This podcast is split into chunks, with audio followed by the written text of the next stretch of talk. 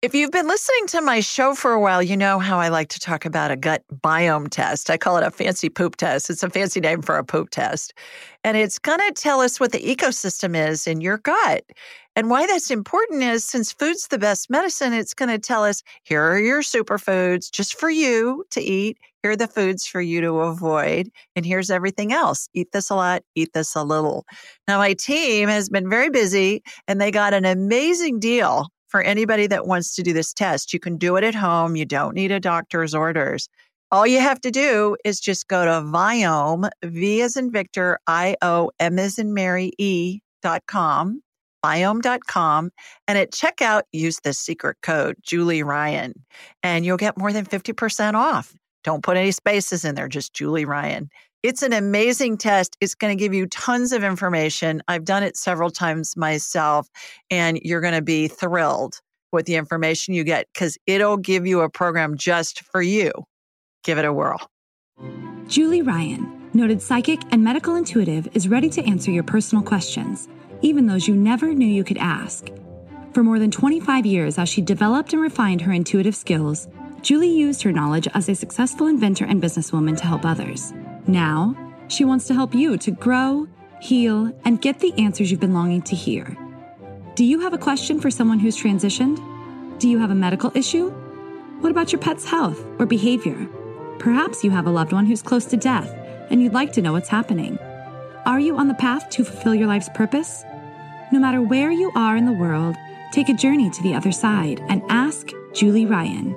Welcome to the Ask Julie Ryan show. I'm Julie, your host, and I'm so delighted you could join us this week. Happy Thanksgiving. This is Thanksgiving evening. I hope you've had a wonderful day with family and friends and probably violated all the lockdown orders as I plan to do all day and all weekend. But my intention in doing this show, even on Thanksgiving, is to provide information, insight, and comfort to people all around the world by helping to answer life's unanswerable questions. And to help me do that in a wild year of 2020, I thought of Arizona Bell, that I wanted to have Miss Arizona on my show. So Arizona, welcome. I am so delighted to have you with us. I'm honored to be here, Julie. Thank you so much. I know you've been on my podcast many times, and so it's a pleasure to be on yours now. Well, yeah, and you may know that I only have guests maybe 3 or 4 times a year, if that. And since Thanksgiving's a Thursday and I do my show on Thursday nights, that's what we're doing this evening. But when I thought about who did I want to have on my show to really epitomize being grateful for all of the blessings this year, even though some people believe that we haven't had as many as others, you came to mind. So I'm delighted that you were able to free your busy schedule, because I know you're crazy busy. Yeah, it's good to be busy, though, in 2020, right? But yes, thank you for having me. I feel so honored that you thought of me, and I'm happy to be here on this special Thanksgiving episode. I know you only do a couple per year, so I'm very, very thrilled and honored. Thank you. You're welcome. All right, let me read you Arizona's official introduction here. Got to put on my glasses for this one. All right. Arizona Bell is the co-founder and CEO of Spirit Guides Media. A grief coach and afterlife activist, Arizona is an inspirational speaker with the message that examining death and what happens to us after death is the absolute best way to live our richest, most meaningful lives here on earth. Her podcast, A Matter of Life and Death, offers enlightened conversations with important voices in the worlds of spirituality, philosophy, and psychology, and her new book, Soul Magic, Ancient Wisdom for Modern Mystics, is a treasure trove of century-old secrets that will enrich all areas of your life. And as you mentioned, I have been so fortunate to be on your show a couple of times, and we've covered the what happens when you die stuff. So people, you can find us on Arizona's different channels. I will put links in the show notes so you can find those. But today what I wanted to do was just do a deep dive on several different areas of spirituality that I know that you have information and have mastered. And I thought that would be just kind of a fun way to kick off the holiday season of 2020. You are the wisest young person I know. Truly. You are what they call an old soul. I'm using air quotes there. And you really appeal from demographics of millennials to centenarians across the board. And for someone as young as you, I could be your mother. Probably, I don't think I could be your grandmother. I don't think there's that much of an age difference. But I could, although my oldest stepson is only 8 years younger than I am. And I am a great-grandmother. People say, how's that work? I said, well, he was born when I was in the third grade. So that's how that works. So my husband's older than I. But talk to us about, I want to know about your young life. I mean, how does someone your age get to be so wise? And where, what kind of childhood did you have? Where did you grow up? Tell me about your family. Were you raised in a commune, like chanting under crystals in a yurk as a child, or what? Well, I want to first thank you for that amazing intro and for your kind words. That really means a lot to me coming from you, because you're somebody that I value the opinion of so much. So I really, really appreciate that. I did not grow up in a yurt. I did not grow up in any way, shape, or form in a spiritual or religious family. In fact, my parents were both forced Catholics in their younger days, so they were of the generation saying, do what you want, you know, we're not going to force any religion. I was in a Christian school for like 4 years because they had great daycare. That's about it, you know. And I actually didn't do too well there. I asked too many questions, you know, so they put me in timeout a lot and things like that. I said, how could Moses part the Red Sea? That doesn't make sense. So I didn't fit quite in. However, I did kind of come out as you said, an old soul. I remember my mom's friends who were kind of more hippie and stuff coming around and being like, Maria, Arizona is such an old soul. So I remember hearing that quote unquote old soul from very, very early on. I didn't know what it meant, but that's something that I have heard a lot. And I just remember being young and, you know, my parents were divorced when I was 8 and my brother's 12 years older than me. So it was really just me and my mom. And my mom, after my dad, she was single. So it was just us. We were kind of like this team. And I remember just being a young person who always wanted to be at the adult table.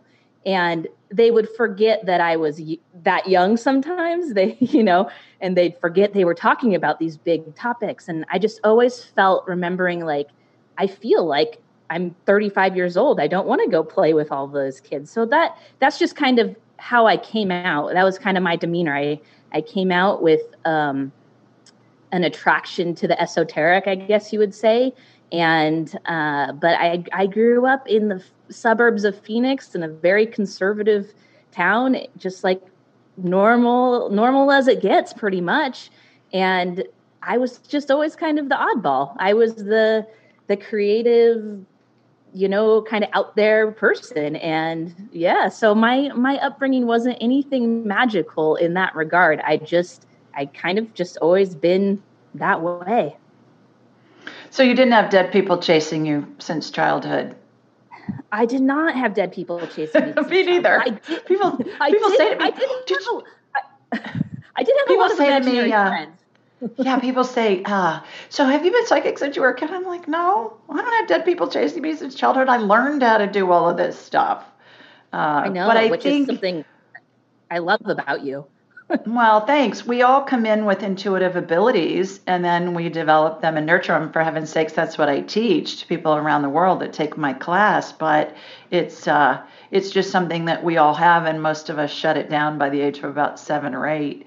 But it's there. It's kind of like they say, you can, once you know how to ride a bike, you can pick it up at any time. I think this is the same kind of a thing.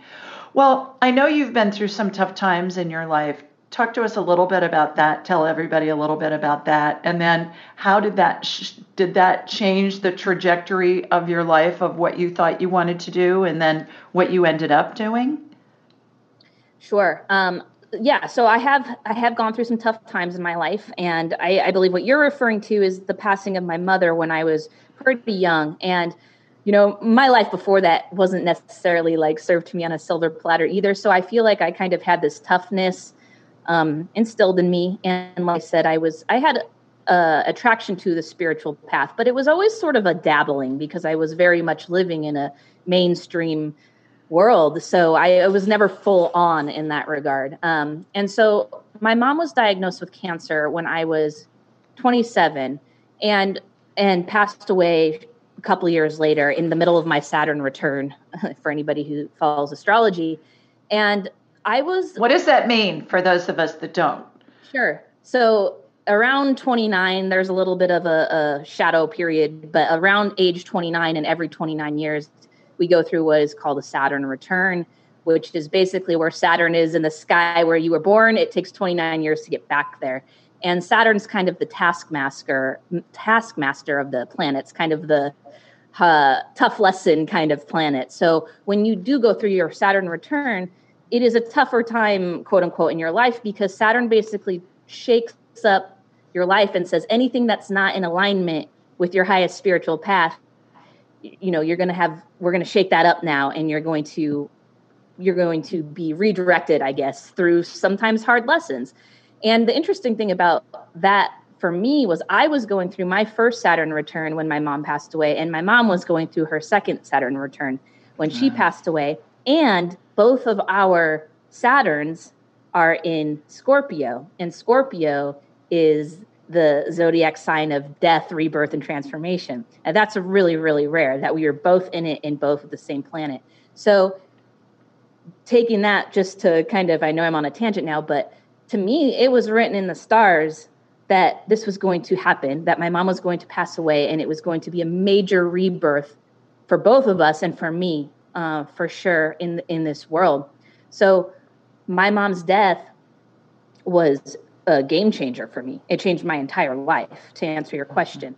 I didn't know anybody who had lost a parent my age or anybody that they were really, really close to. I didn't. And I had no experience with death at all. You know, I had lost my childhood dog and that was terrible. That was it. I hadn't lost grandparents, nothing. And so my first loss with zero tools or information to deal with it was my primary caregiver, the love of my life. Me and my mom are best friends, you know, it was just me and her. So, so we're going to take a quick break. And then when we come back, we'll pick up on that. Everyone stay with us. We'll be right back after the break.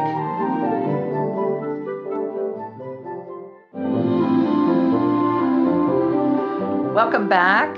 We're talking with Arizona Bell. And Arizona, before we went to break, we were talking about how when you lost your mom, it was the first person that was close to you who you'd lost. And you said you were kind of flying blind going into this, what does it feel like to lose your primary caregiver and your, I would imagine maybe your best friend if it was just you and her growing up. I know you were very, very close. So how did you navigate that? What happened? Yeah, we were best friends to the point where people were afraid for my survival. It was a shock and it was frankly terrible. And how did I navigate it? Well, to be completely honest, on my mom's deathbed, because she had cancer, she did die a slow death. I got to say goodbye to her. And she said, "Baby, don't despair. Don't despair." And in my last rebellion to my mother, I did. I totally despaired. I'm tearing up now, but for a year, I just completely, that's all I did. I despaired. I was depressed. I was suicidal.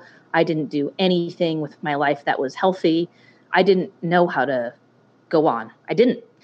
And the one thing that I always had that was like my saving grace in any tough time was creativity and writing. And that was my connection to spirit. And even that was severed at the time. So I really was just, I was out in the sea with no lifeboat, you know, and it was a hurricane. It was bad. And it was so bad that I reached the moment of surrender that I needed to reach to transform that grief really into, and to alchemize it into creativity again. And so about a year after my mom died, I had this moment where I just had the sincerest prayer where I just dropped to my knees and I cursed at God and I said, "What the F do you want me to do?" How, you know, I just I said my prayer. I said, if you need me to continue on, you need to show me what you need me to do. And I will do whatever you want me to do. And it was my moment of the deepest surrender. And I woke up the next day and it was like a whole new energy, a whole new me, a whole new everything. I knew what I needed to do. I knew where I needed to go, who I needed to be with. I knew everything was clear, where for the whole year I had no clarity. It was that catalyst moment for me, and it changed my entire life forward after that. How did the information come into you? Were you given step by step, or were you given a roadmap like a business plan? You know, I'm a businesswoman, so I'm thinking business plan where you come up with measurables along the way of let's do this, and then we'll see how that goes, and then let's do that. How did that all unfold for you? It was a overall big picture plan was given to me. And so the idea for my company, Spirit Guides Media, I was given that information in a meditation about 3 years before my mom even passed away. But I was not at a point in my life to do it. I had the name Spirit. At the time, it was magazine, Spirit Guides Magazine. The tagline was New Maps for Old Souls. There's that old soul again. I had it all, but I did not have the confidence to do it. So the gift in grief for me was to really see, oh my gosh, life really is short. And I've had this idea in my head for 3+ years because it's meant for me. So when I had that surrender moment, I woke up and I knew I needed to do Spirit Guides because I needed to help other people who were feeling lonely and lost and grieving like I was.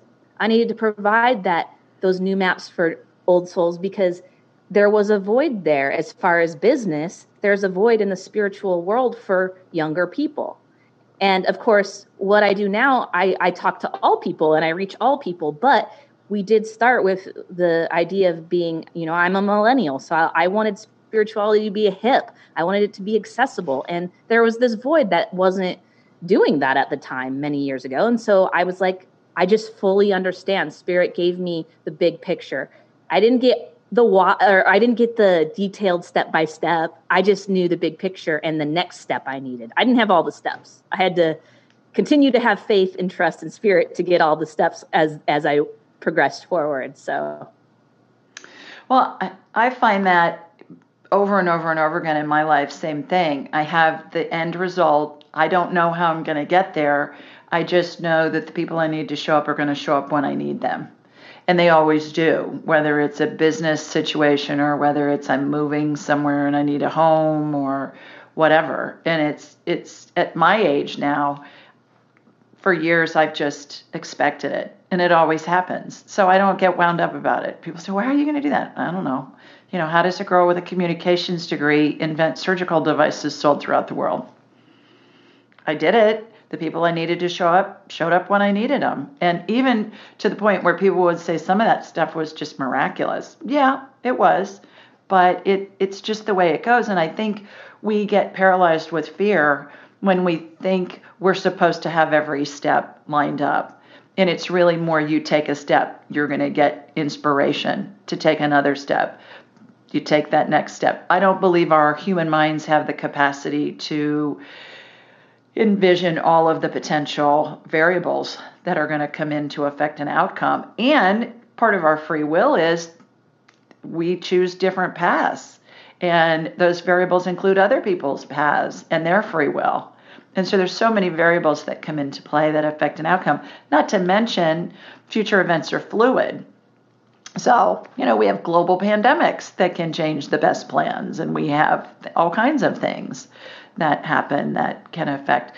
Do you find that most people have a desire to connect with their spirituality, whether they admit it or not? Do you think that's just something we all come in with and it's a deep-seated thing that every person has? Yes. Absolutely. I mean, I've never thought about it in those terms. I've never been asked that direct question, but my gut is yes. I mean, because it's that feeling of something's missing. And I just don't believe that without a spiritual connection, a spiritual anchoring, that anybody could really honestly say that they were totally fulfilled. So I believe that there is that constant thing in your gut, whatever you want to call it, that is saying there's something more, you know, and look at all of the people the very successful, wealthy. Hold that thought. We're going to come back to it. Everyone, you're listening to the Ask Julie Ryan show. Stay with us. We'll be right back after the break.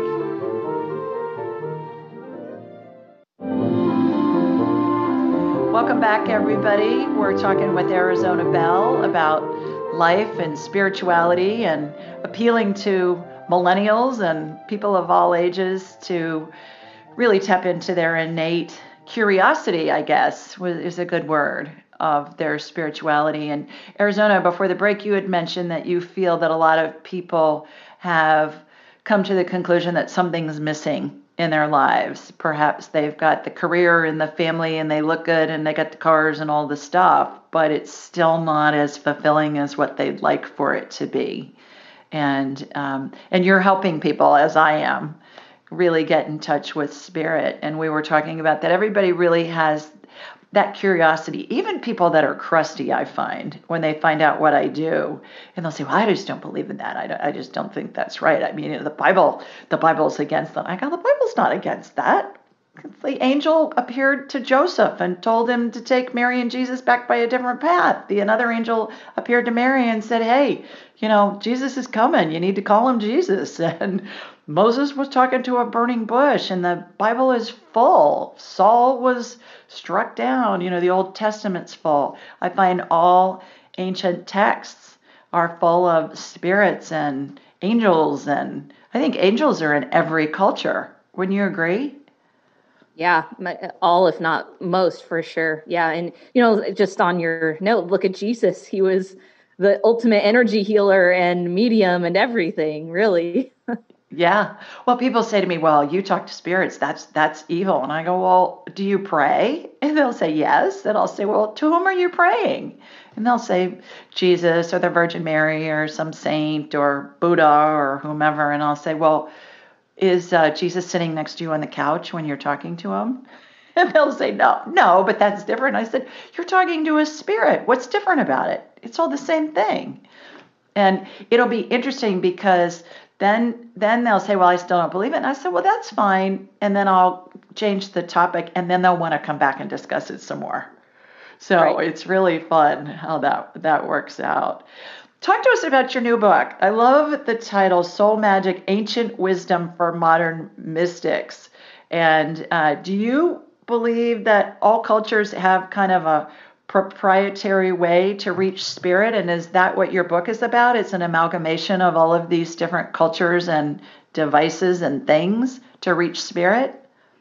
Yeah, basically. The tagline, I'll show it to you here for the people on video. It's a really pretty book, too. It makes for great coffee table stuff. But the tagline's Ancient Wisdom for Modern Mystics. And it's a primer for these ancient, we have 17 that we cover, ancient modalities of ways to connect with spirit and healing and all of those things. And it covers these 17 topics as a primer and an amalgamation, as you said. And I do believe that, it's long been said that the core of every religion, is the same, and that's love. And so these are just ways to connect and amplify that love. And that's kind of like going back to your original question on, people are going to feel unfulfilled if they don't have that ultimate source of love in their life in some way, and faith in some way, right? And trust in this bigger system that's going on. So yeah, my book, Soul Magic, is kind of an amalgamation of all of these different ways, and you can kind of choose your journey, choose your adventure. It's like some of these things work for you and some of them don't, and these are just kind of entry points into the world of spirit, and what works for you, so you can kind of see what's best for what resonates with you best, I guess.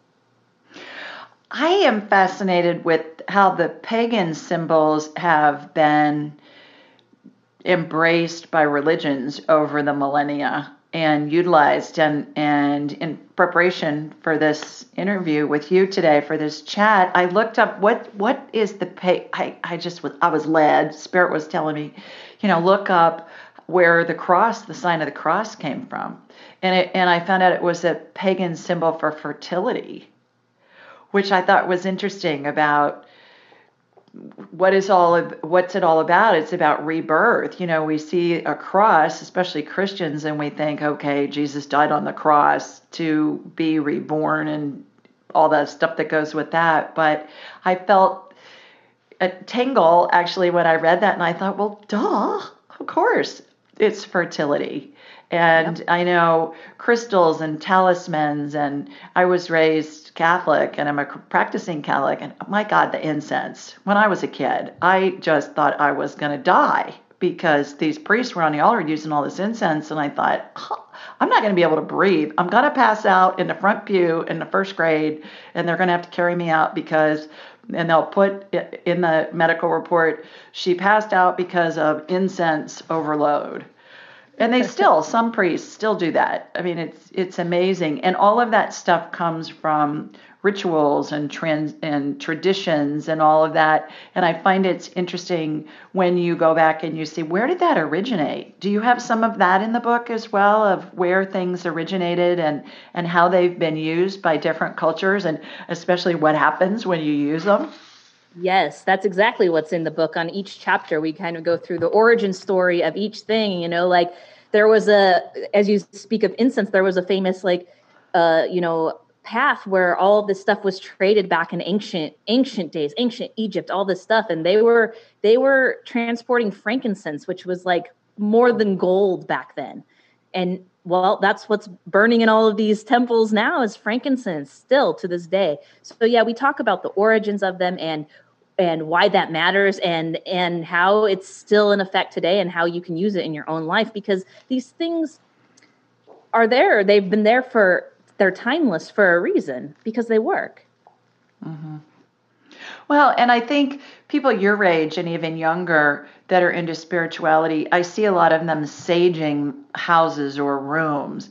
And I equate that with incense that's used in the churches and other temples and things like that. Do you think that's the same thing? It's just a carrying on forward with that kind of concept that maybe it came from the cavemen and then went in all the different times throughout history, that it's keeps adapting into new uses and new techniques.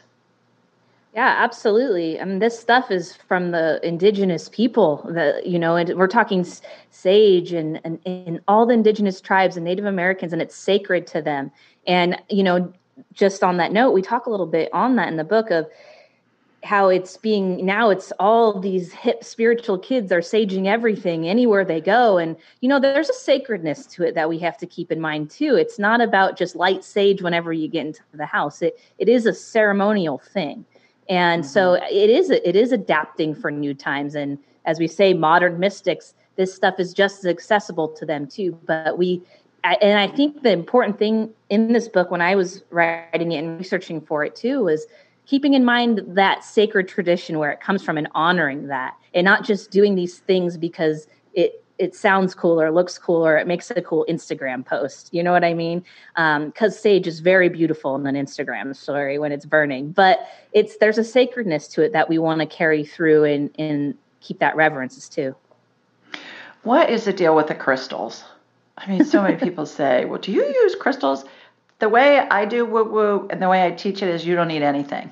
You don't need crystals. You don't need talismans. You got your head. Your head's like a big satellite dish. You connect to spirit. Boom. It's a nanosecond. Boom. You're there. You can do whatever you want. But I know that crystals are very, very popular to a lot of people. And a lot of people use them for healing. What have you found in your research and in your own experience that crystals provide for people in the way of helping them maybe do healings, helping the body heal? What have you found in your research? Sure. So I actually agree with you that you don't need anything. We are directly able to plug right in, right? But things like crystals and talismans and all of that and the rituals around them all, they're just amplifiers. So, and who doesn't want some amplifying help every once in a while? And plus, crystals are really pretty. So to have them all over your home, you've got a gorgeous home, and they're amplifying your intention, basically. So you can program a crystal or a talisman or a pen. I mean, it could be any of those things But crystals are very high vibrational.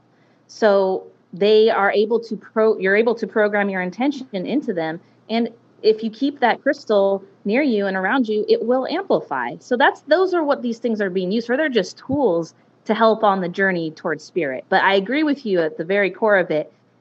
All you need is, if you were alone in a room with nothing else and you just had your functioning mind and your body, you're able to do this. So all of these other things, they're tools and reminders, because we do kind of need to be reminded sometimes about the discipline that comes with spirituality. What do you mean by that? I mean, you can know all the things. I could read all of the books about spirituality and have all of the knowledge in my head. But there, for me personally, I found that I do need a certain discipline where it makes my life work better when I continue that conversation I made with spirit in the original surrender prayer, where, what do you need me to do? So things like prayer and meditation, and if I do a little altar ritual for my ancestors, those things help me stay disciplined and remember every day that I'm dedicating my life to spirit. I guess that's what I mean. It's a reminder. Okay. When you talk about program crystals and program talismans, what do you mean by that? Literally just intention. Some people put them under the moonlight to charge them under the moonlight, or all kinds of different ways of charging them. But intention, I have a crystal right here. I'll show you. It's like, this is my crystal, and I'm programming it by putting my intention into it. I'm speaking my intention into it. This crystal is going to remind me that my intention is, I want to serve the world this way. Huh.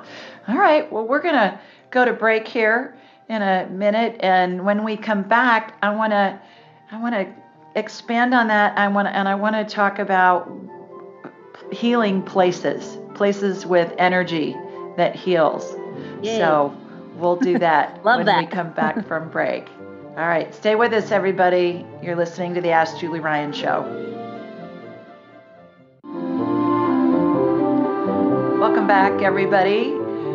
We've got Arizona Bell with us today, and before the break, we were talking about crystals and programming them and other talismans, and I had never heard that before. This is the first time I've ever heard of that, but it makes sense to me because I know when I pick up certain objects, especially if they belong to somebody, like a piece of jewelry or a rosary. In my case, family and I have all my deceased loved ones' rosaries. I've got lots of them. I got a drawer full of them, of my grandparents and my mother's and my dad's and people like that, and they have an energy to them. What do you think that's all about? Is that part of the programming, or is that just they pick up the energy of the person who uses them a lot, or both?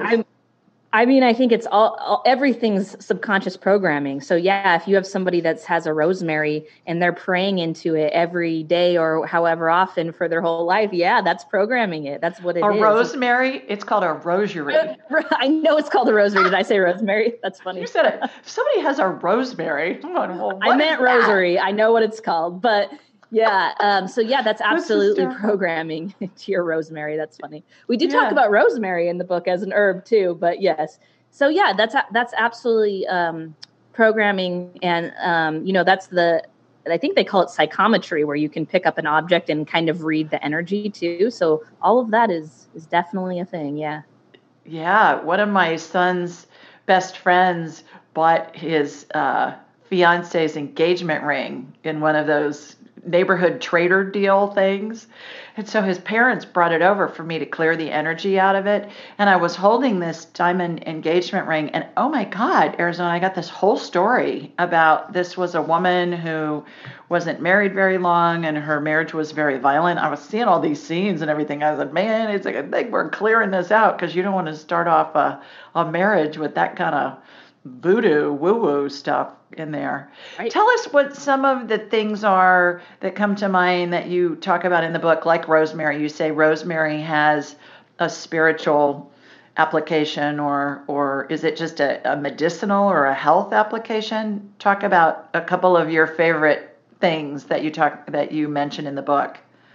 Yeah, we have a list of different herbs that and their properties for both physical and spiritual healing. So that's pretty cool. So you have the physical elements like with rosemary, it's like improves memory and improves your hair condition and your, you know, things like that.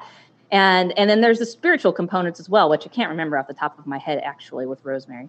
But that we have all of these listed out in there with all those different components. And it's really, really interesting. I know they used to say, I think it's witches would put rosemary outside of their door to protect their homes and their families. So there's all kinds of things that these esoteric meanings behind these herbs and things, but then it's good for your body too. So yeah, we talk about that. We have a whole chapter about herbalism. So herbalism and I know crystals, and what are some of the other ones? Yeah. So we have, I mean, it's really across the gamut. We have aromatherapy, crystals, herbs. We have mediumship. We have spirit communication. We have sacred pilgrimage and travel. We have even Sabbath, a day of rest. We talk about literally across the board, yoga, meditation, all kinds of things that are ancient in origin. Funny thing about it's coming to mind with the herbs and the plants and things. I was getting a facial one day. The gal who does my facials is just hilarious. She's a riot. And I was saying something about, well, yeah, that, you know, I don't do well with that because it's just irritates my skin. And she said, well, just because it's natural doesn't mean it's good. You know, you're not going to rub poison ivy all over your face, and that's natural. I said, right. Yeah, you're right. And that's always stuck with me. I don't ever intend to rub poison ivy all over my face. So speaking of special places, I'm always fascinating with healing places and places that have vortexes that are creating some kind of a phenomenon that people throughout the ages can see, and certainly historic ones. I would tell you one really fast. Here, I live in Birmingham, Alabama, as you know, and there's this place called Gravity Hill. That's about 15 miles from us. And a couple of Thanksgivings ago, actually, we were at my daughter-in-law's family's, her great aunt's house, and it was really fun. Well, it was near Gravity Hill. Gravity Hill it ends up on a highway, a state highway, and there's a stop sign. So you go to the stop sign, you put your car in neutral, and your car's pulled backwards up the hill. So I'm thinking, okay, cool, we need to go try this. And Jonathan, my son, and my husband, Tim, and I went, and they are giving me so much grief, you can imagine. Oh, Mom, it's such a waste of time. I can't believe you talked us into this, all this jazz. So we go there. We're facing the stop sign. I have Tim put the car in neutral. We get pulled up the hill 5 miles an hour. We did it 3 times. They were just amazed. And so, of course, I had to scan what was going on. You know, I'm like, well, is there an Indian burial ground here or what's happening? And there was further up the hill, but it was just a vortex that was there in the topography of the land. And apparently all these scholars from all over the world have come to Alabama to study Gravity Hill. If you do on your GPS, it comes up how to get there. And wow. It's really cool. So that's something that's close by, but I've heard that indigenous cultures, they are always looking for places that have good energy to have their settlements and their, you know, their burial grounds and stuff like that. What have you found in your research along those lines? Absolutely. I've never heard of Gravity Hill. I'm going to have to check that out. Well, you need to come visit me and I'll take you there. Absolutely. All right. There's the invitation. I'm on it.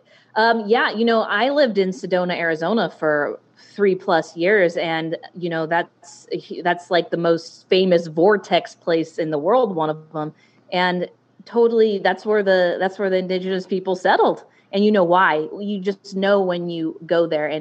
And so I understand that. And even where I just lived in Mallorca, Spain, as you know, that whole island, not a lot of people know that, is built on a bed of crystal quartz, which is a crystal, the entire thing. And so the entire island is this massive energy field, and everybody who lives there in Mallorca and also in Sedona knows that. And they say Sedona and or Mallorca will kind of give you the boot. It'll kick you out energetically if you're not in the vibration of that massive energy, which is difficult to do. So when you move to places like this with these huge energy vortexes, you're going to go through stuff, and stuff's going to come up in your life and to ultimately heal you. But it's it's for your spiritual advancement. And that's what places like that do. I lived a mile from a vortex in Sedona, and when I would drive down to Phoenix to visit my mom, I could feel the shift in energy by the time I got to my home. Like, there's no question about it. I'm like, oh my gosh, I'm in a totally different vibration right now. So it's pretty interesting. It's invisible, and it's like, how can this be? But I felt it. The first time I went there, I was driving up there, and I was like, oh my God, this is so gorgeous. I mean, it's just beautiful. But I saw little dust devils running around on the ground. It was interesting. Well, when we come back, let's continue that conversation. Everybody stay with us. We're talking to Arizona Bell. We'll be right back after the break. Welcome back. We're talking with Arizona Bell, and before the break, we were talking about spiritual kind of healing places, or places where there's vortexes, or was the plural, vortices? You're the journalism major. Is that what it is? Vortices, something like that. And the things that come to mind, you know, being 12 years Catholic schoolgirl, are Lourdes, France, and Fatima in Portugal, where the Virgin Mary appeared to children or whomever. And when I was looking things up, again, preparing to talk to you today, I got that in Lourdes, there was a pagan temple there, and it was known as the God of Water Temple. Had you read that before? I had not read that before. I did not research that. That's interesting. Yeah. And I think it's interesting that those were places that the apparitions happened, where they were chosen throughout time. They obviously were certainly the divine can do anything, but I find it interesting that those kinds of places were chosen. The Stonehenge obviously dates back to what, 3000 BC or something like that? Yeah, something like that, and it's still as magical as ever, and people gather there for every solstice and event, planetary event you could think of, just because the energy is so potent. Have you been there? I have not been there, but I know people that have, my good friends that live in the UK, and it's on my list for sure. Me too. And then the one that's really on my list is Avalon, which is supposedly the modern-day Glastonbury in England, in the UK, and that's what the legend of King Arthur and the Round Table and Camelot and all of that is all about. Do you know anybody that's been there? I do. I know many people, some of my best friends, because again, when I was living in Spain, I was on an island where there was a lot of UK expats, and they were all into all that stuff. And in fact, when we started Spirit Guides Magazine way back, one of our first articles, because we used to do travel articles to sacred sites, just like we're discussing today. And we also discuss in the book sacred sites. And somebody wrote an article about their pilgrimage to Avalon. And it was just, it opened my mind and my eyes to it, like, because I hadn't had much knowledge about it. And so, again, on my list, I kind of kick myself in the butt for being over in Europe for so long and not making it there. But I've heard it's very magical.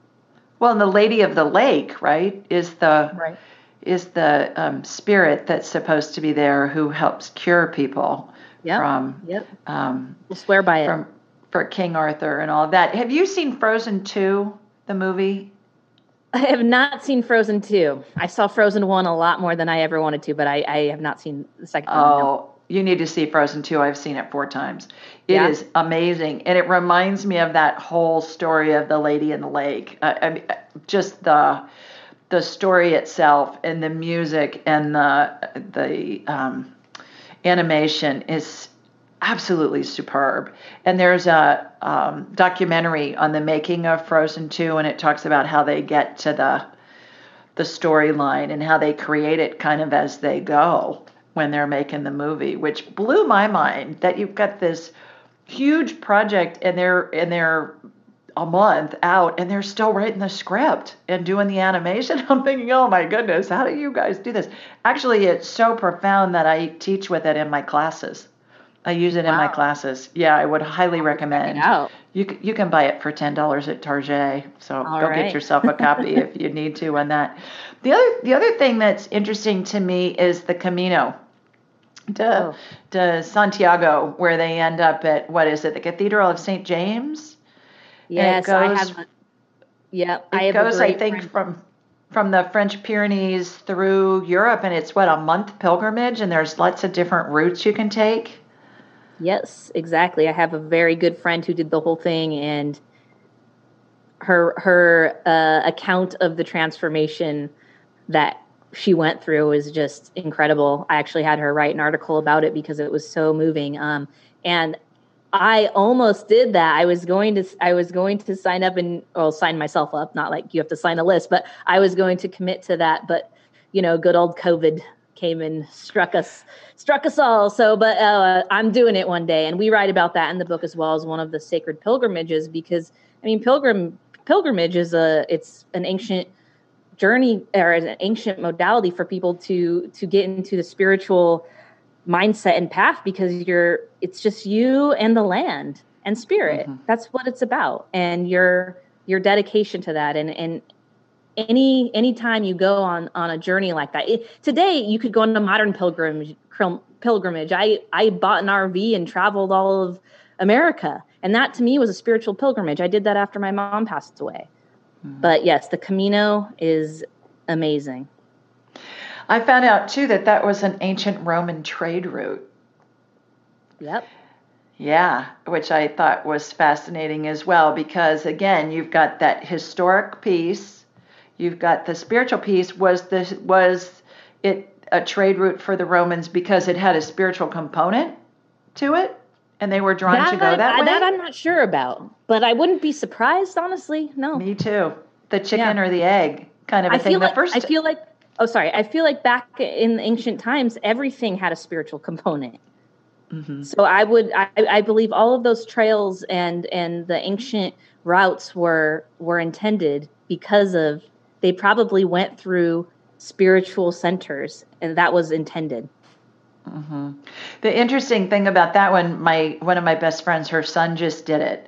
And he didn't really have much of a spiritual thing. He got tired of staying in hostels, so he stayed in a hotel a few times along the road. But the first time I heard about it was with Shirley MacLaine on Oprah, actually.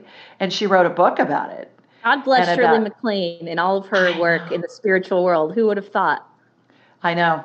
Absolutely. Yeah, she really introduced me to the past life thing and all of that long before I knew about woo-woo or had really started to study it. And I remember her being on Oprah and talking about that and her spiritual experiences as she went for the month, in different places, even to the point of seeing packs of wild dogs that were coming at her, and she was able to communicate with them. And they left. And I think they tell you to walk it alone if you can, right? Yeah.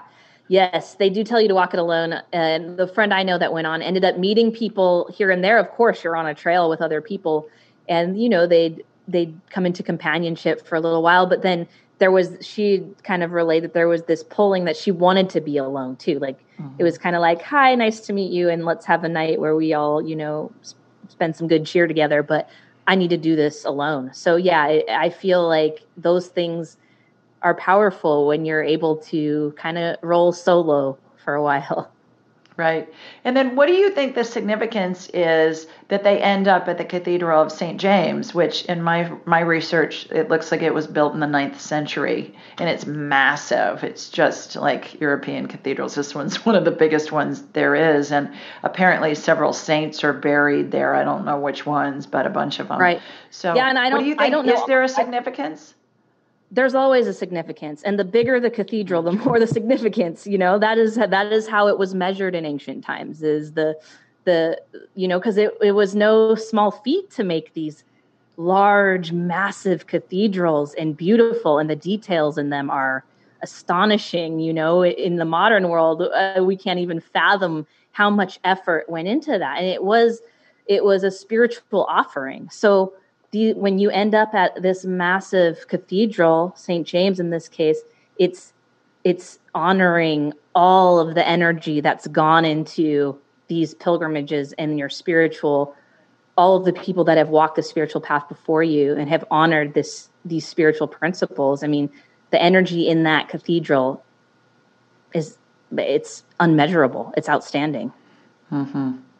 Yeah, I'd like to. I don't know that I want to do the month-long path, but I'd like to go to the cathedral, so I may do that. Just helicopter into the cathedral. Just like cut to the chase, go to the cathedral, stay in a nice hotel. You know, I mean, that would be more. That would be more my speed. It isn't for everybody. It's not for everybody. That's right.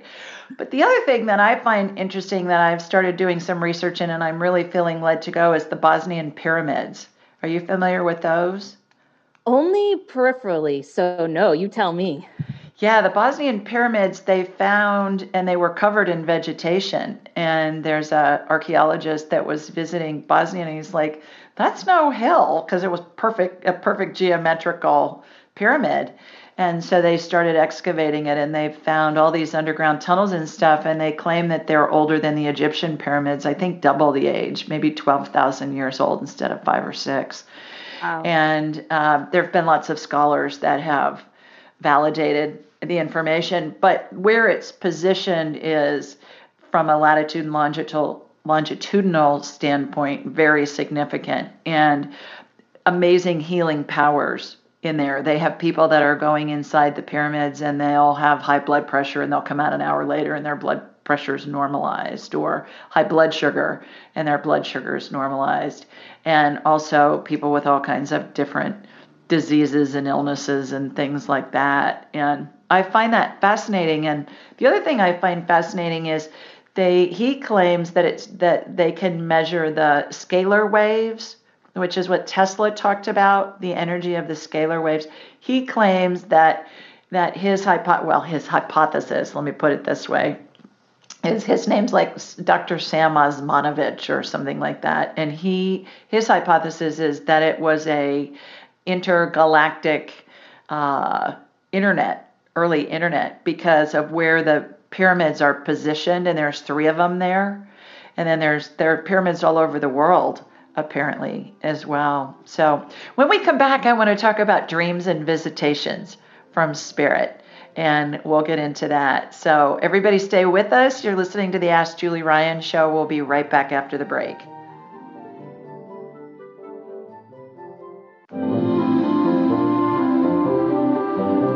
Welcome back, everybody. You're listening to the Ask Julie Ryan Show. We've got Arizona Bell with us on this Thanksgiving evening of 2020. And I wanted to talk with you for a few minutes about dreams and visitations. I think it's been recorded throughout history in not only religious or cultural texts, but even Oliver Twist. You know, they talk about stuff in that. They talk about certainly the Christmas Carol, you know, the ghosts of Christmas past.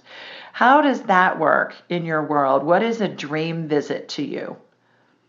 Sure. So a dream visit is when either you can arrange a dream visit or it can happen totally spontaneously, but a dream visit would be when one of your loved ones who has passed, one of your loved ones in the light, or even a spirit guide or an angel or anybody on your spirit team, as I call it, comes to you, visits you in a dream to relay messages to you, to relay love to you, to relay assurances to you that they are still with you, that they don't really die, they're still always with you. And these are not dreams. They're different. They're actually hanging out with these energies, these people, whoever they are, in the astral realm. So that's what a dream visit is. And, you know, for instance, I thought I'd have a dream visit from my mom immediately after she passed away, because I thought I was already into all this. I knew it could happen. But I didn't for months and months, and I was pissed. I was like, Mom, why aren't you coming to me in my dream, you know? But I'll never forget the first time that she did. And there wasn't even words said. And you just woke up and you knew it wasn't a dream. It didn't have that feeling of a dream. It wasn't like all over the place. It was, nope, this is Mom, and she's come to just hold me and, you know, pat my head and let me cry in her arms and communicate to me that she's with me every single day. And you just know it's different. Mm-hmm. I describe them as everything seems to be in super high def. Mm-hmm. The colors are more vibrant. The smells are more pungent. The feelings are more intense. You may wake up, you may feel like the hair is standing up on the back of your neck or on your arms or something. You may have goosebumps from it. That's a visit when that happens. And it's because it's a different vibrational level. When spirits are attached to bodies like we have now with us because we're alive, the body is very dense. And so it lowers the vibrational level, and spirit vibrates at a very fast pace. You know, everything's made out of energy. I'm sitting at my big cherry desk in my office, and it's very solid, and it's very heavy. And I know it's just energy. It's just vibrating more slowly than the internet energy that we're using to chat today across vast differences between the two A states, right? Alabama, Sweet Home Alabama, and Arizona. So I think it's interesting, too, that I talk about in my book, Angelic Attendance, what really happens as we transition from this life into the next, that our deceased loved ones are there for us as we're transitioning.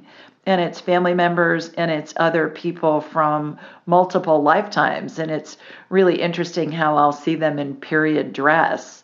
Like I'll see people from the Renaissance ages and from the 60s in go-go boots and mini skirts and looking like Twiggy and people that look like they were on Mad Men, you know, different TV shows and certainly their Renaissance period and all of that. There's a book, too, interestingly enough, written by a guy who's a PhD MD named Dr. Chris Kerr, Kerr, and it's called Dying is a Dream. Are you familiar with that book? I've heard of it. I have not read it. It's really terrific. He is a hospice director, and he's done university-based research on, I think it's a couple thousand patients. And 88% of them report at the end of their lives either dreaming about their loved ones that are coming to them to kind of greet them and comfort them, or visits. And back to the visits, it feels like it's in high D. My brother-in-law, when my sister died, it would be the 10th anniversary of her death. It was last week, and my younger sister. And a couple of years after she died, my brother-in-law called, and he said, I had this dream about your sister. My sister's name was Joan. And I said, well, tell me about it. And he said, oh, it was so real. And he said, I walked downstairs, I came down the stairs, and she was sitting on the couch in the living room, and she said, where have you been? And he said, I answered, and I said, what do you mean, where have I been? Where have you been? You're dead. What are you doing here? And she goes, wait, you're nuts. What are you talking about? And he said they had this conversation. So he said when he went downstairs the next morning, in their hall closet, the light was on. Now, the significance of the hall closet in their main hallway from the front door back to the back of the home is all her stuff is in there. All her coats, her gloves, her all that jazz. And he said, I hadn't been in that closet since she died. Nobody's been in that closet since she died. And he said, and I'm walking downstairs and the light is on in the closet. I said, that wasn't a dream. That was a visit. Mm-hmm. And so I love that story that she was there. I just got chills. Yeah, that's great. Yeah, and when you get chills like that, that's validation from spirit. That's exactly what's happened. Talk to us about astral travel. You mentioned that a little bit about when you can do dream visits. What's your understanding of that? How do you relate to that? Yeah. You know, I've had some good friends that like professionally astral travel, I'll call it that. And I think that I've always had a tendency to do it without really understanding what was going on. But yeah, from what my understanding is, dreamland is real life. It's real life. And we go to bed and we recharge. We're traveling. We're talking to our people out there. We're still connected to our silver cord that keeps us alive, but we're literally traveling the different realms, and we're talking to our loved ones. We're going to get new information. I remember when I was first on my spiritual journey, like consciously, I just remember dreaming and traveling at night to visit teachers, spiritual teachers in the astral world that were like, these are the messages we want you to remember. These are the every night you have to train to remember to bring these messages back. And it was like my mission to bring the messages back. And of course, for the first many times I couldn't remember. But it was like, I knew I went on a journey at night. It was not a dream. It was literally travel to learn while I was asleep, to bring the lessons back to my life. Hold that thought. We're going to need to take a quick break. When we come back, I want to continue the conversation about astral travel, because I think it's fascinating, and I think most people do as well. So stay with us, everybody. We'll be back right after the break. Welcome back to the Julie Ryan Show. We're talking with Arizona Bell, and we were talking about astral travel right before the break. And I think people are fascinated by that, and how we can go to different realities while still being attached to a human body. How do you think that works? Oh, I don't know how it works, but I know that it works, and I know that you can train. I know that you can train yourself to astral travel, and you can practice just like any other spiritual modality. To me, it's been something that's happened naturally. And I think that if I were to spend some time practicing it, I would be actually pretty advanced at it, because it does come naturally to me. But my friends that do practice astral travel, literally professionally, they can train themselves to go where they want to go while they're asleep, and they can, they're in control of it more or less. So I don't know how it works, but I find it also very, very fascinating. And I know that it does work. And so you before the break, you mentioned something about you get messages that you are led to convey to others. How does that work for you? What happens in that instance? Yeah, well, like I said, when I was first having these experiences, it was hard for me to remember coming back. And I think we all kind of can experience that, even in dreams, regular dreams. Like it's hard to remember. And I just remember this feeling of I need to remember the messages to bring back. And after astral traveling in my dreams enough, I've kind of practiced as well. And now I'm able to remember more. And it's kind of like, when somebody gets a meditation download and, they're meditating and then they come out of meditation and they're like, oh, this is the title for my new book, or this is the decision I need to make that I was confused about. It's the same thing with astral travel. It's these answers to your questions and these messages that you or humanity need to hear being transmitted to you and bringing them back into this waking life. I mean, we have a team on the other side that are helping us every night. That's my understanding, is we have teams helping us as we recharge and sleep. They're coaching us on the other side how to best bring those messages and information to our waking life. Well, and I think that it's because our busy monkey mind, some people call it monkey mind, our busy cognitive mind is taking a break. And so we're not in a vibration that occludes high vibration information coming through. That's what I always talk to people about, is when you're grieving, when you're mad, when you're in a fear-based emotion, that's a low vibration. Well, it's like you're trying to listen to classic rock on the talk radio station. It doesn't work. That's not what they're playing on that station. You've got to raise your vibrational level in order to get the information that's coming in on the high vibe channel. And when we sleep, we're not paying attention to what our vibration level is. We're just resting. And so even neutral, the communication's able to come in. I find that a lot of information is downloaded to me for guidance first thing in the morning, kind of as I'm sort of waking up, but I'm not all the way awake yet. And it's boom, it's just right there all of the time. Also, non-local reality, and I teach this. It reminds me of, as a kid, I loved to watch Bewitched. Did you ever watch that TV show growing up? So good. I used to think, I just want to be like Samantha Stevens when I grow up. I want to snap my fingers and be in a different location. And now I do that. I do that instantly, while I'm awake normally. And I'm sure I do it in my dreams too, but I do it on purpose when I'm awake. Connect to spirit and boom, you're there. And I can see what's going on. I mean, the interesting thing about that is the CIA, all the intel agencies, I hear Google, Apple, a lot of the big tech companies, they have people that do this.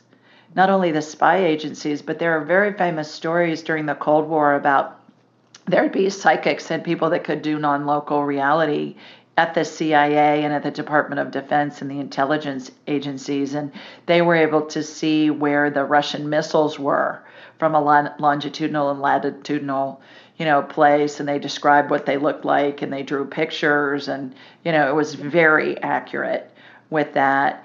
And so I think, how does one decide, or how do they set it up that, okay, I want to astral travel and I'm looking for this information, or I want to see this person? Is there a tip that you can give everybody that's watching and listening of how to do this? Yeah, it's just like with crystals, everything for me comes down to intention. When I am trying to, say, utilize the astral travel experience or the dreamland experience to solve a problem or come up with an idea that I need or anything like that, or for instance, meet my mom in dreamland if I want to see my mom.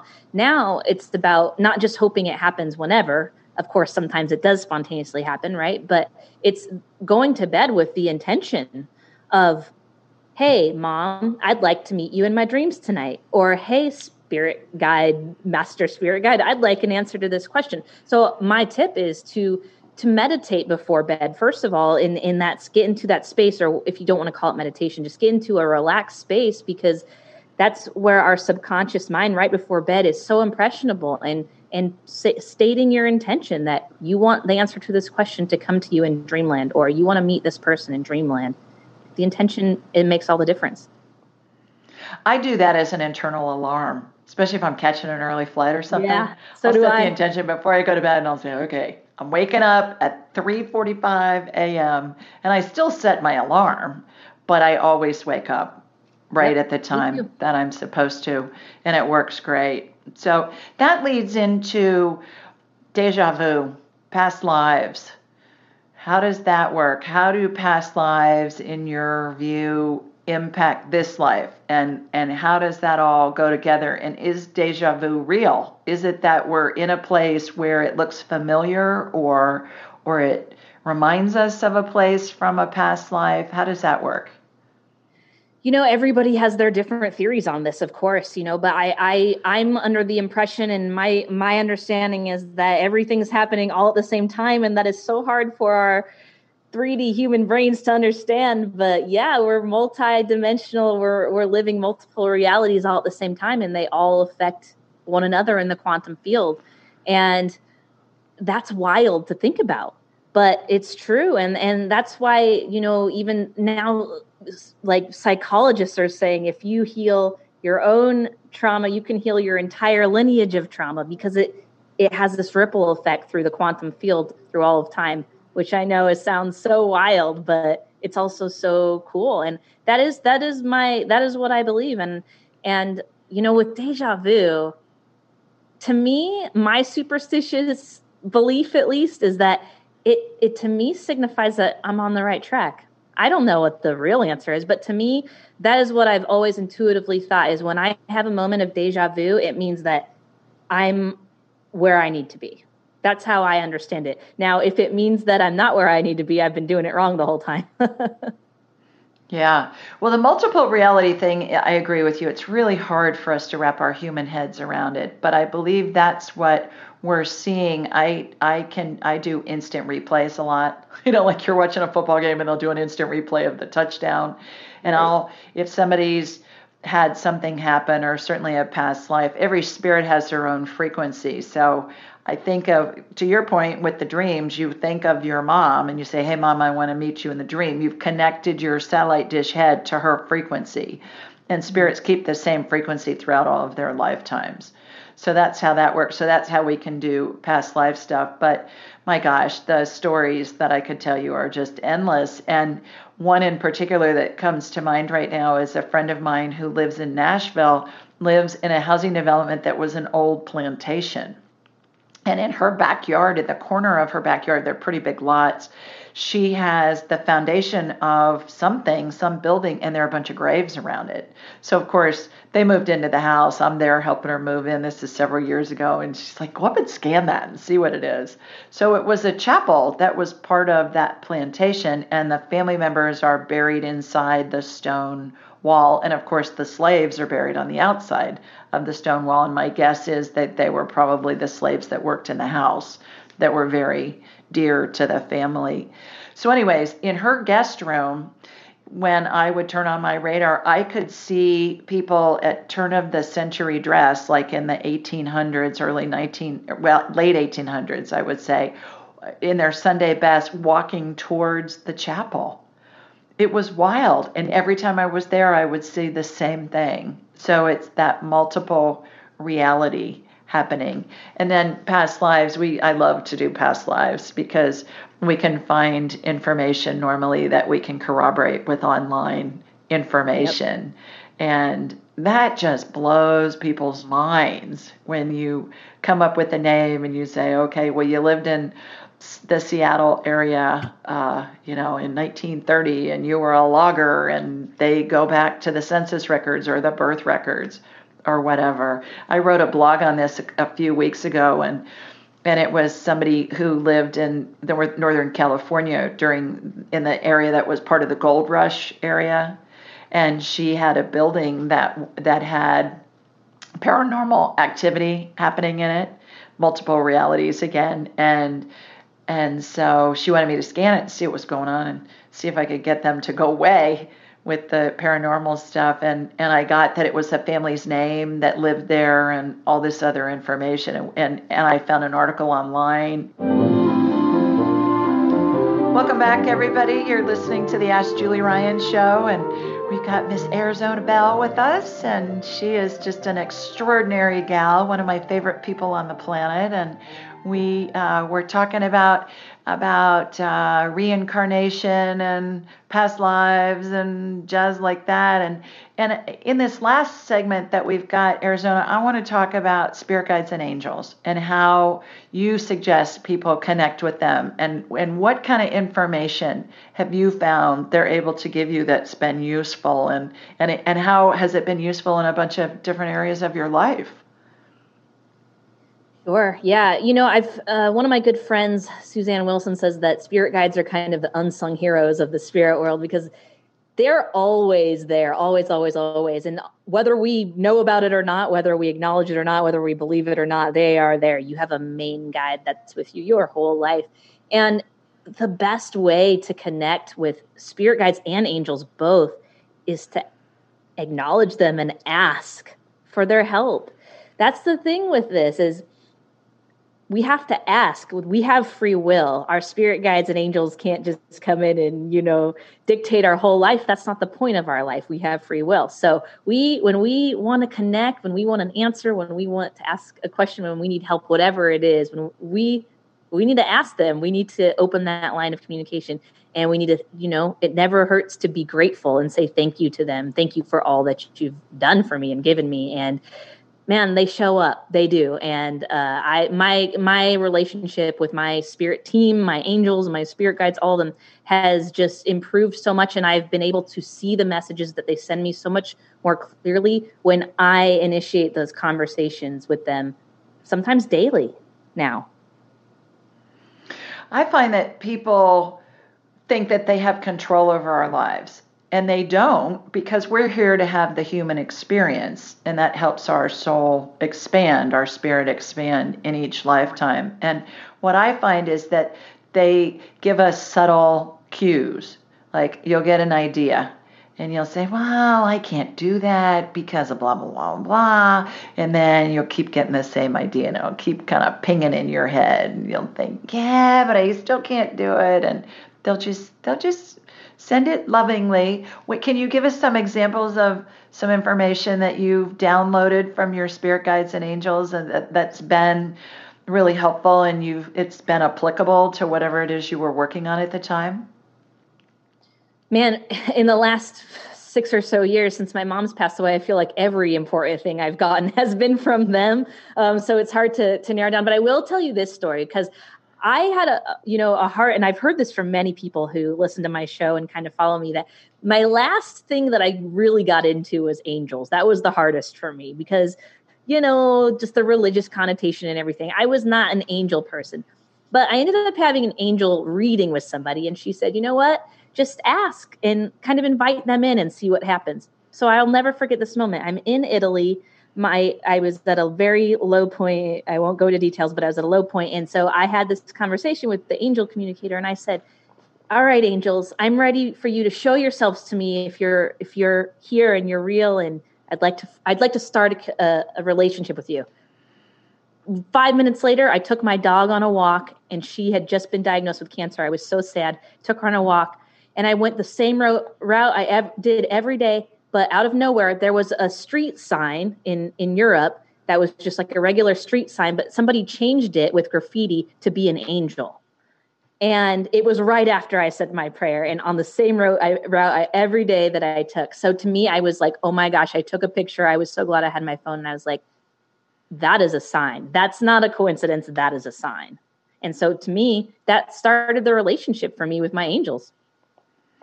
So can you give us an example of information that you've gotten that has been useful, that you've applied in your life, and what the outcome was? As I was trying to say earlier, I'm like, my head's blanking on a specific example because I feel like it, at this point in my life, it's constant. It's what I rely on pretty much daily. So I guess the big example is back when I got the idea for my company. That was me saying I was working in a corporate environment as a writer, as a creative person, feeling stifled, feeling dread, going into a fluorescent lit room every day, and it wasn't my jam. And I was praying to my team at the time, saying, "What can I do? Give me a sign." And they gave me that direct download out of nowhere of the name of my company, the tagline of my company, and a channeled message of my basically what became my mission statement. And I had no clue. That was not in my head at all. That came directly from source. So that's a pretty big example of when they really came through for me. I find too that the information comes in when you ask a question, it's going to come in within a second. And if you think about it for more than a second, that's going to be your brain talking to you. And that spirit is very literal. They're always going to give us the correct answer. How applicable it's going to be is going to be predicated on how we ask the question. For instance, are we going to enjoy the movie? And you get a yes. And then you're watching some movie and you're thinking, oh my God, this is atrocious. What's up with that, guys? You know, why would you recommend this movie? Well, the way you ask the question could pertain to any movie you're going to watch for the rest of your life. What you want to ask is, will I enjoy watching Frozen 2 tonight on TV on Disney Plus? See the difference in how the question is asked. So I could talk to you all day about all of this woo-woo stuff. So tell everybody how they can reach you, how they can find you. Tell everybody how they can find your show and your books and all of that. Sure. Well, first of all, thank you so much for having me, Julie. I could talk to you all day too. And it's been such a pleasure to spend Thanksgiving evening with you and your listeners. You can find me, easiest place is spiritguidesmedia.com, and that will kind of take you to all of the things that I do, but spiritguidesmedia.com, and then also very active on Instagram at spiritguidesmedia, and also my personal account is @_ArizonaBell, and those three places will lead you to pretty much everything that I do. So, and when do you do your show? Do you do it weekly? And where can people find it? Yes, my show, the podcast is called A Matter of Life and Death with Arizona Bell. You can find it via spiritguidesmedia.com, or you can go into iTunes, Spotify, any of those places and type in either Arizona Bell or A Matter of Life and Death with Arizona Bell. That will come up, and it comes out weekly on Wednesdays. All right, and your book is available everywhere books are sold? Yes, Target, Amazon, the whole shebang, Soul Magic, Ancient Wisdom for Modern Mystics. It's out there. It's really spectacular, you guys. You know, I highly recommend that you get it and check it out. Arizona, I just adore you. Thank you so much for spending Thanksgiving evening with us. And everybody, enjoy your holiday weekend. Get ready to have a holiday season unlike any other that we've experienced, and we can choose to make it good or we can choose to make it bad. Choose to make it fun and you know, come up with some new creative ways to celebrate. Be sure to follow Julie on Instagram and YouTube at Ask Julie Ryan, and like her on Facebook at Ask Julie Ryan. To schedule an appointment or submit a question, please visit askjulieryan.com.